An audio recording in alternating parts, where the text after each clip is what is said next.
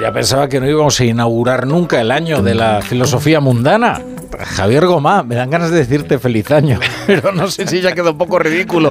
Es casi en febrero. ¿Qué tal? ¿Cómo estás? Estoy muy bien. ¿Tú qué tal? Muy bien, eh, muy bien, pero añorando ya esta sección. Yo también. Hemos tenido tanto fútbol, este calendario no, no nos deja filosofar. Así es. A ver, el fútbol no nos deja filosofar. Tenemos que pasar de los pantalones cortos a los pantalones largos. ¿Tú te acuerdas de aquel, aquel sketch eh, que se hizo muy famoso, los Monty Python, que era el partido de los filósofos? Sí, me acuerdo muy bien. Me acuerdo que el único jugador era Beckenbauer. y además era Sócrates y Sí, Descartes. Porque Beckenbauer es verdad que tiene un nombre así que, que evoca a un filósofo alemán. No Que en paz Heidegger, o- sí, es verdad. Y además que tiene un porte, ¿no? Como muy, sí, señorial. muy señorial, muy filosófico. Eh, querido Javier, tú me vas a hablar de un asunto que me apasiona, que es el sueño. Así es. Porque yo soy una persona con sueño. Mira, te- me atrevo a preguntarte una cosa. Sí, a ver. Si tú pudieras elegir entre vivir sin necesidad de dormir o, mm, o, eh, o dormir, ¿qué harías? Pues mira, te voy a contar una fantasía, que es que el tiempo de dormir no contase. Ah, ¿Sabes? O sea, no, que, que no corriera el reloj mientras estás dormido. Eso sería lo maravilloso. Tu dilema no me atrevería. Es que, No. es que me gusta mucho dormir porque es muy placentero. No, es que es curioso porque mm, he escrito por ahí que evocando una conversación familiar de cuando yo tenía 16 o 17 años y suscito en la sobremesa esa misma conversación que por algún motivo se me ha quedado en la memoria y era la de si era o no una desgracia, una pérdida de tiempo lamentable Es muy interesante. que hombres y mujeres tuviéramos que, que dormir. Y yo recuerdo que en esa época de ansiedad extrema en la que quería hacer todo, mm, me manifesté de una manera enfática diciendo que era una pérdida de tiempo lamentable. Y recuerdo que mi padre decía que no, que, que a él le gustaba dormir y que sería renunciaría con, pues, con mucho fastidio al placer de dormir diariamente. Entonces, 40 años después, yo me he pasado más bien al partido de mi padre. No tanto por las razones, mm, digamos, hedonistas de, de mi- de- de que él aducía, y quizá tú también, sino por unas relaciones casi filosóficas. Y es que pienso que la realidad en la que nosotros vivimos es una realidad mm, a la que debemos adaptarnos, porque nos configura, porque nos estructura, porque si no nos adaptamos a la realidad nos convertimos en seres irreales, absurdos, mm, disparatados. Sin embargo, es dura se nos manifiesta muchas veces como resistencia a nuestros deseos y al final del camino nos sobreviene la peor de las expropiaciones, que, que es la muerte. Entonces, la realidad es muy seria. De hecho, el gran problema de la realidad es que es demasiado seria. Y por Es eso, demasiado real. Es demasiado real. Y por eso, esa es la conclusión a la que finalmente llegué. Necesitamos de vez en cuando unas vacaciones de realidad. Tomarnos unas vacaciones. En la que cuando estás dormido no estás con la sociedad, no estás con otro, pero ni siquiera estás contigo mismo. Estás en uno que un, un filósofo ah, llamaba para referirse a los aeropuertos. Decía, los aeropuertos son los no lugares, Hmm, no pertenecen a nadie. es verdad. Y, y yo lo aplicaría a ese estado del sueño en el que mm, no es cierto que sustituida la realidad eh, reine el deseo. No sé si es tu caso, no es el mío. No hay muchos, eh, de- no hay muchos sueños felices. ¿Tú tienes muchos sueños felices? Mm, Bueno, pero no tengo malos sueños, ¿eh? Generalmente. No, ¿eh? pero dirías que es la realización de todos tus deseos. No, no, no, Eso. en absoluto. Generalmente son cosas sin sentido. Di- disparatadas. Pero, pero yo le encuentro otro sentido a esto que estás diciendo. Eh, hay una escena muy conmovedora en la última temporada de The Crown, que por lo demás es bastante mala, eh, en la que mm, pues muere eh, Diana.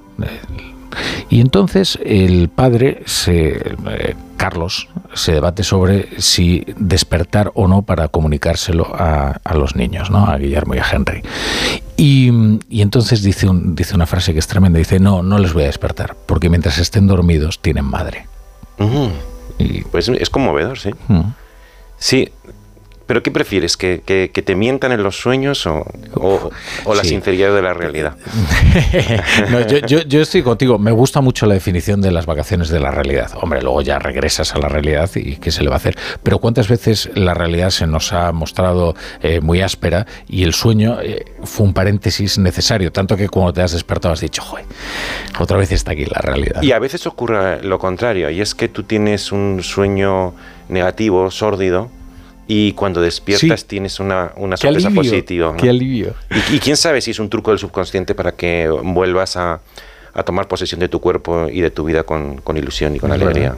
Hay un sueño muy recurrente entre los de la radio, ¿no? Que es que algo nos impide llegar al estudio y corre el reloj y entonces... Eh, pues, ¿Vestidos o desnudos? Porque también no, generalmente yo, en mi caso es vestidos, ¿no? Pero eh, esa pesadilla recurrente en la que tú quieres hacer algo y te van saliendo al paso obstáculos que te y por, impiden. por segundos no lo, no lo consigues. No lo consigues. Yo leí en Jung, tiene, Jung, si no lo has leído, tiene una autobiografía muy curiosa, por supuesto un poco disparatada porque era un hombre excesivo, pero decía que, que él durante un tiempo, segundos después de despertarse, apuntaba sus sueños. Y es cierto, porque yo lo hice durante una temporada, que si tú apuntas tus sueños inmediatamente después de despertarte, te acuerdas de casi todos y él daba una interpretación verdaderamente espectacular a los sueños que él tenía, que a mí no me parecían muy verosímiles y debo decirte cuando yo apunté los míos me di cuenta que no tenían ninguna gracia ni, ningún ¿Ah, interés. O sea, los has estado Los míos, sí, los apunté durante una temporada, pero no tenían ningún interés y desde luego no creo que tuvieran ningún significado.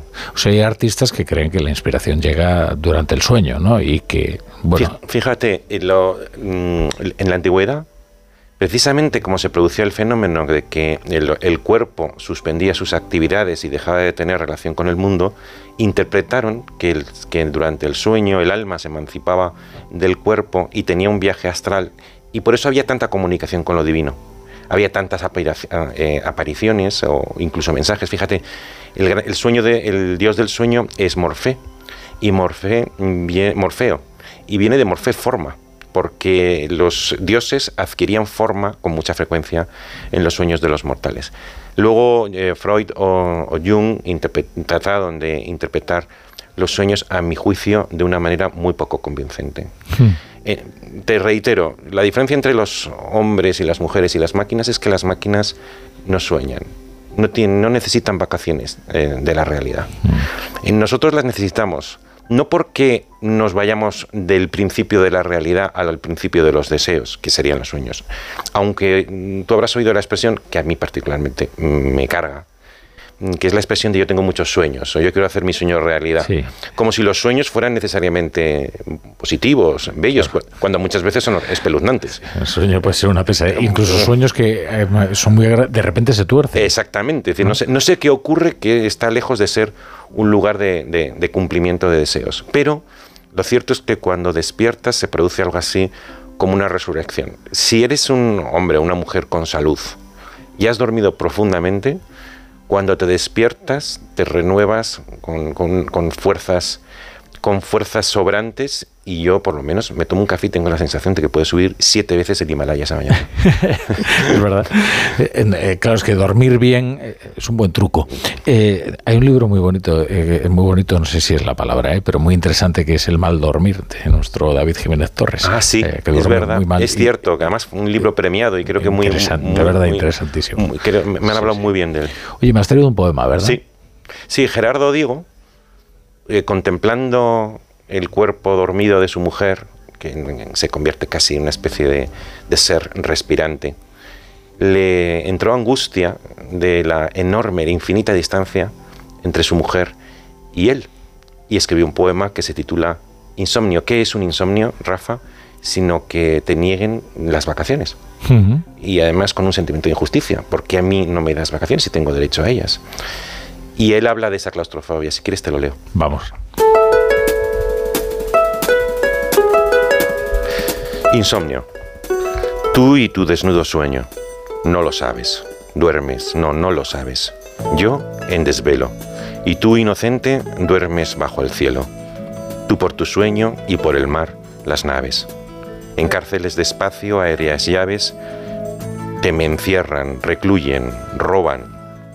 Hielo, cristal de aire en mil hojas. No, no, no hay vuelo que alce hasta ti las alas de mis aves.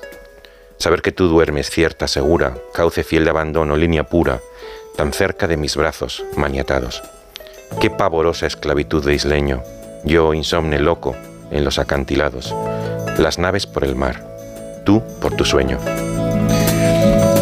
Ahora me, has condenado, ¿sabes? Porque ahora yo tengo que volver a la realidad y esto va a ser muy duro. Se terminaron las vacaciones. Eso es. Ahora me voy yo con la amnistía, con todos estos temas. Y el oyente va a decir, madre mía, prefería yo quedarme a vivir en el sueño de Gerardo Diego. sigue el insomnio. El insomnio. Cuenta David, por cierto, que los insomnes, por alguna razón, suelen elegir eh, como pareja a personas que duermen muy bien. Y entonces hay un sentimiento de agravio. Como de, un resentimiento profundo. ¿Cómo es posible que me esté robando todo este sueño? Está muy bien. A veces es verdad que también en los sueños todo parece adquirir sentido. ¿eh? O sea, si tú te quedas dormido escuchando una sinfonía, por ejemplo, eh, es como si le entendieras de verdad en ese momento. ¿Lo entiendes en el sueño, ¿eh? o tienes la percepción tienes de que la percepción de que lo entiendes? sí. sí. porque luego eso no tiene... No, luego te despiertas es, es, una percepción. Sí, sí. Ah, pero qué bonita. Bueno, querido Javier, pues oye, vuelve pronto, ¿eh? De que te has ido ya durante demasiado paréntesis radiofónico. Demasiadas vacaciones. Eso es, demasiadas vacaciones. es un placer siempre tenerte aquí. También para mí, hasta siempre, hasta ahora.